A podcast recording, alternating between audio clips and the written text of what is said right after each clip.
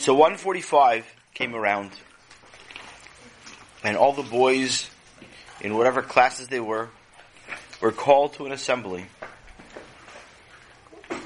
in the large auditorium. It took five or seven minutes for everyone to settle down as Rabbi Feingold stood at the podium.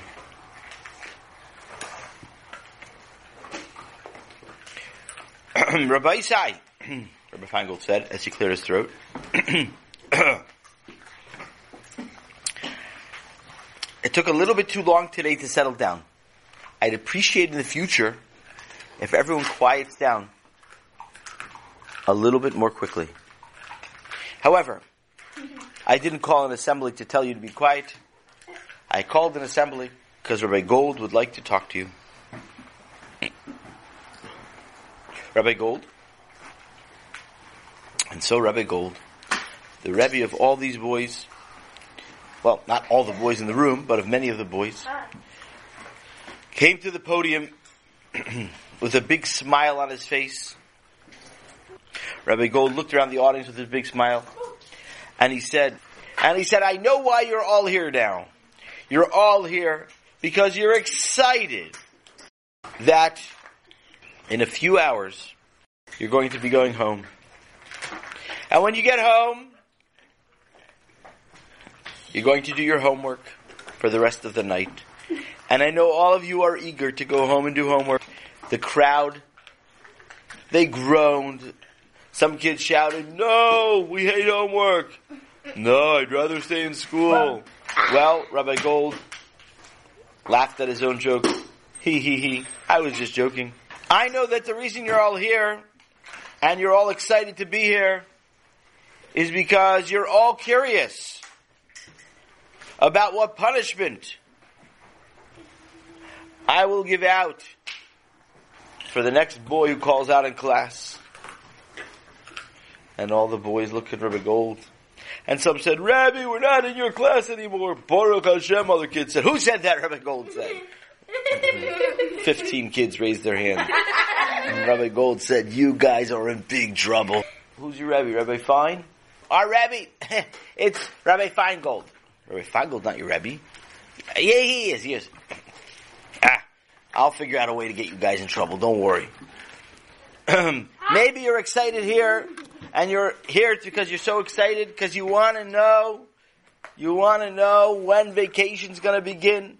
If school maybe will end early because it's supposed to snow in three weeks from now, and we're already canceling, and we're already canceling school because it might snow in three, three weeks, and if it snows in three weeks, we might not be able to get to school. So we're trying to cancel school now, maybe. Everyone starts to cheer. Uh, no, but that's not why we're here. I think the reason you're here is because you were walking around the school and you noticed that there are big signs up.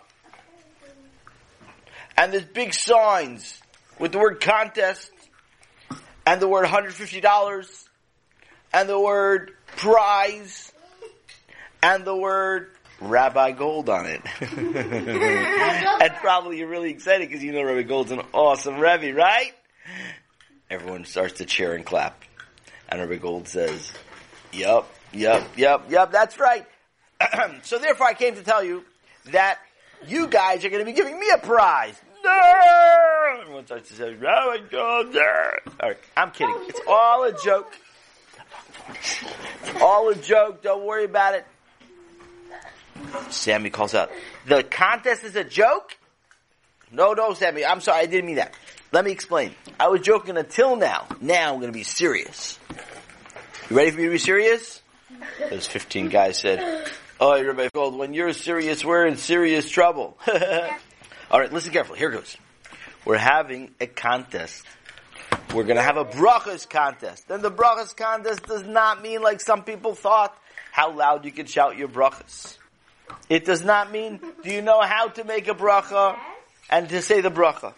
No. A brachas contest means that we're going to have a contest to see who knows what bracha you make on what food. And some brachas is easy. You know what bracha you make on Rice Krispies, right? That's an easy bracha. Everyone knows you make a borei pri hagafen. Kids laughed. And everyone knows you make a bracha when you eat a lollipop. Baruch Roifei Cholim. Sammy said, Rabbi, so one second. Let me make sure I get this straight because I thought it was different. So on Rice Krispies, you make a Bari Priagov? No, Sammy, it's just a joke. So what bracha does one make on Rice Krispies? Good question. Probably mizonos. So why did Rabbi say Bari Priagov? I was kidding. Oh. And what bracha then, Rabbi, does one make on a lollipop? Uh, a shakol. Oh. What if it's a grape flavored lollipop? Do you make a Borei Pri Hagafen? Oh, that's an excellent question, Sam. And you know what? That's going to be part of our contest to find out answers to these kind of questions and to be able to tell us the answer. So this is what's going to happen. Over the next four weeks, Rabbi Gold said, listen carefully. Grades 1, 2, 3, 4, 5, 6, 7, 8 are going to receive special packets and they're going to take their packets and we're going to quiz you on your packets in four weeks from now. Everyone is going to have an opportunity to participate. And the one person who knows everything the best will win $150. 45 hands went up in the air. Whoa! That's a lot of fingers.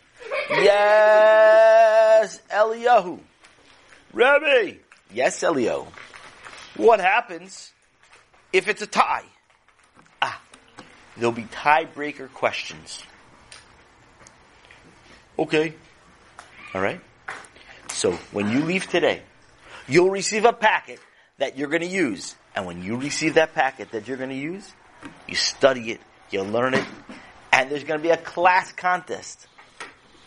And after the class contest, there's going to be a group contest for the whole school. In front of the whole school. Yes, Sammy? Rabbi, isn't that Lashon Hara? What? If, if, it's not Lashon Hara. If I stand in front of the whole thing, the whole school, and I, Avremel said to Beryl, does Sammy think he's going to be in the final contest? No way. I'm going to beat him. Avram, you have a comment? no, it's okay. No, share with everybody. It might be Lashon Hara. Oh, then don't say it at all, okay? Thank you. Sammy, the answer to your question is no. Everyone's gonna have a chance. You study. Any problems, any issues, you'll talk to me privately. We're good to go. And, oh, I forgot the most important thing. In honor of the Brachos contest, every day we're going to be giving out a mystery food. Mystery because you don't know what it is till we give it out. And when you get the food, if you know what bracha to make on it, you could eat it. If you don't, we take it back. Okay? All the boys were excited. Well, they were very excited until the first day. The food that was given out was eggplant. Eggplant. Slices of fresh eggplant. What bracha do you make on it, Avremel? Rabbi Feingold asked as he handed out a slice of eggplant to Avremel. None at all. I don't want eggplant. well, everyone thought that that was the real thing, but that was just Rabbi Feingold's shtick for Adar. A little bit later, Rabbi Feingold came with a delicious piece of chocolate for each boy. And Rabbi Feingold smiled and he said, what bracha do you make on this? And some boys made shakol. Some boys said, but isn't it ha'etz? And they got into a whole discussion about it. And Rabbi Feingold told them all, make a shakol. And if your Rav holds ha'etz, let them call me up and I'll talk to them and we'll decide what the school should have in their booklet. And the boys came home after school that first day. And they were excited. Sammy came home and he spent the entire time he was at home going through the book cover to cover. He went through every food that was there, every halacha that was there. He forgot to do his homework. He forgot to eat supper. He even forgot to go to sleep. He fell asleep reading through the book while sitting on his bed. Since he was sitting on his bed and he fell asleep and he was reading his book, he fell off his bed. He was so tired. He didn't wake up from falling. Chaim, who came into the room very late, because Chaim was studying Gemara for a Gemara test for a long time, for a Gemara Bechina for a long time. And he came into the room after 12 o'clock only because his father said he had to come. And Chaim said he was going to fail the test. And his father said, you're not going to fail, to do fine. And Chaim knew he probably would fail because unfortunately he had been busy schmoozing in class when his Rebbe was teaching Gemara for that particular day. So unfortunately he probably will fail. But he went into his room. He saw Sammy lying on the floor holding his sheets. And Chaim looked at Sammy's sheets and he noticed something interesting. Sammy had 27 pages. Chaim knew that his booklet was 35 pages. Hmm, that's weird. And then Chaim tiptoed to Ellie's backpack. Shh, don't tell my father that I'm still up, okay? Just listen to what I did, don't tell him. And uh, Chaim tiptoed, and Chaim tiptoed to the backpack, and he unzipped the backpack, and he found Ellie's packet, and he noticed that Ellie's packet was only 18 pages. And he looked through it, and he saw that they had less foods to know about their brachos. He looked through the halacha. They had less halachos to know. Hmm. Well, the contest preparation continued. On the fifth day, Rabbi Fine served a whole tray of fruits. There were pears and peaches and pomegranates and dates. And you came to the table and you picked your favorite food. And you had to decide which bracha to make on it and which one you're going to pick first and which one you'll pick second. On the tenth day of the contest, they served ice cream in ice cream cones, and people had to decide if their ice cream came first or their cone came first. Do you make two brachos or one bracha? On the twentieth day of the contest, Rabbi Feingold and Rabbi Fine together, and Rabbi Gold, all three Rebbeim, they came in and they were pushing a big, gigantic push cart like they used to have in the olden days. And the push cart had three bins in it. And the Rebbeim each stood by one of the bins. And every boy lined up and had a choice to open bin number one, bin number two, bin number three, and pull out one food. Some boys pulled out some creepy looking cakes. Or they were maybe cakes. And they were told what their ingredients were, and they were said, okay, what bracha are you gonna make on this? And if you got the right bracha, you got to eat the delicious cake. Some of the cakes were made of corn, so they weren't mizonos. Some were made of soybean. Some were actually made out of sugar. And therefore they were shakol. All different kinds of cakes and cookies and, treat, and treats, and everyone was having a geschmack time. Meanwhile, the boys were studying. As a matter of fact, at the supper table it became a problem. Because in order to promote the brachos, Mrs. Sammy, Sammy's mother, would say, okay, boys, what bracha is this? As she held up the piece of chicken. And Sammy would shout out, it's a shakol. And Chaim would shout out, it's a borei nefashos. And Ellie would shout out, it's yummy. And grab it and eat it.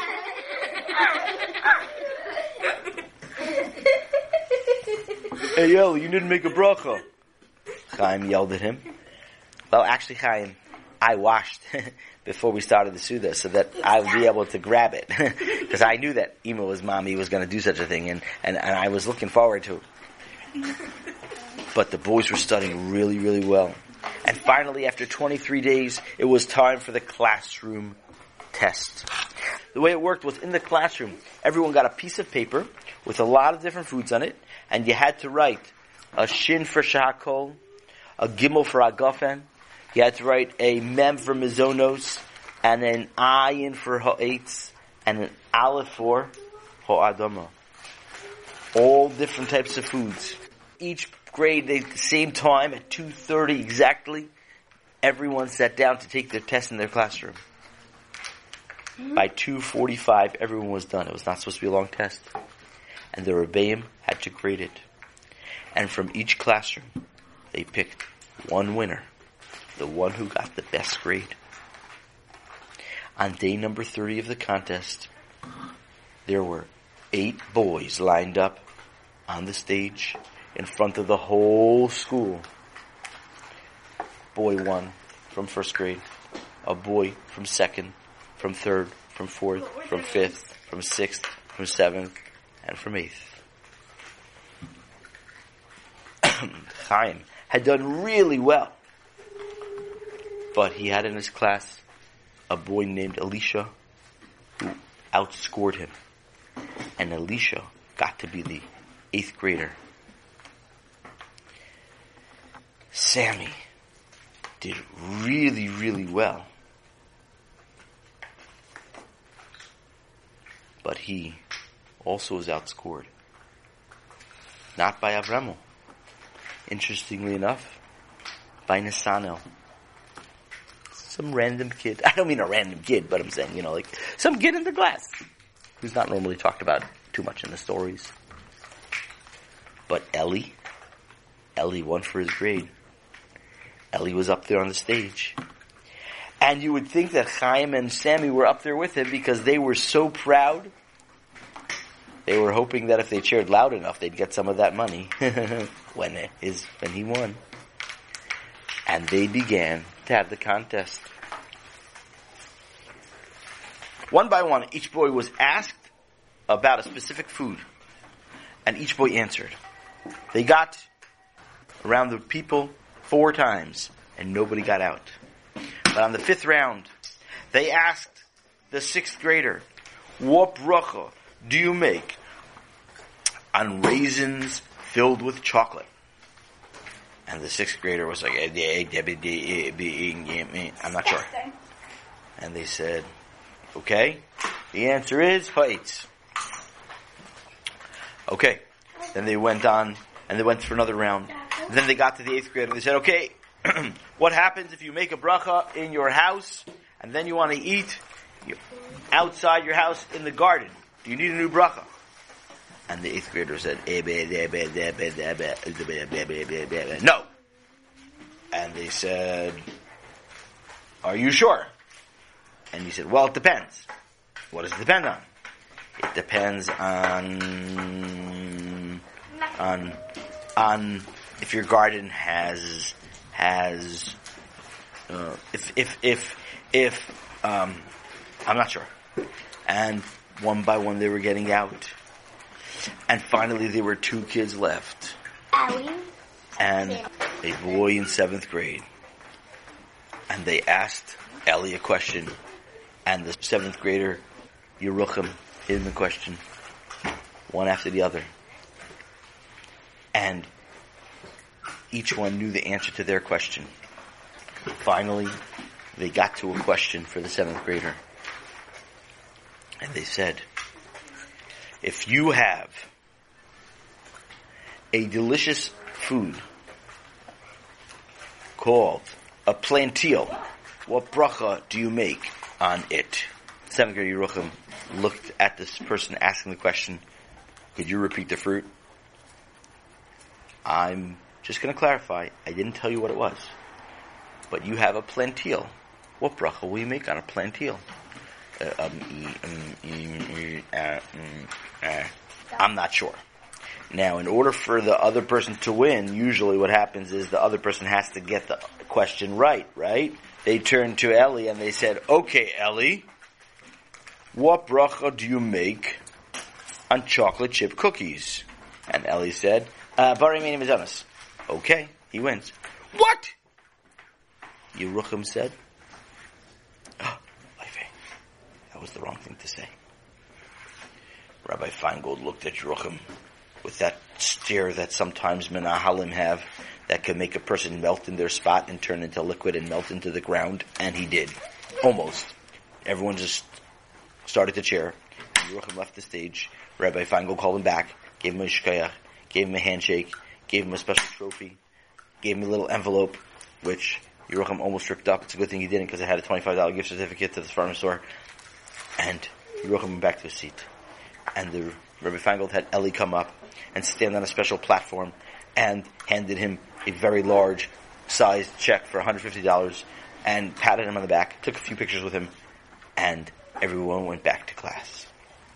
Well, there now became a big machlikas when Rabbi Gold walked into the hall the next time. He was accosted.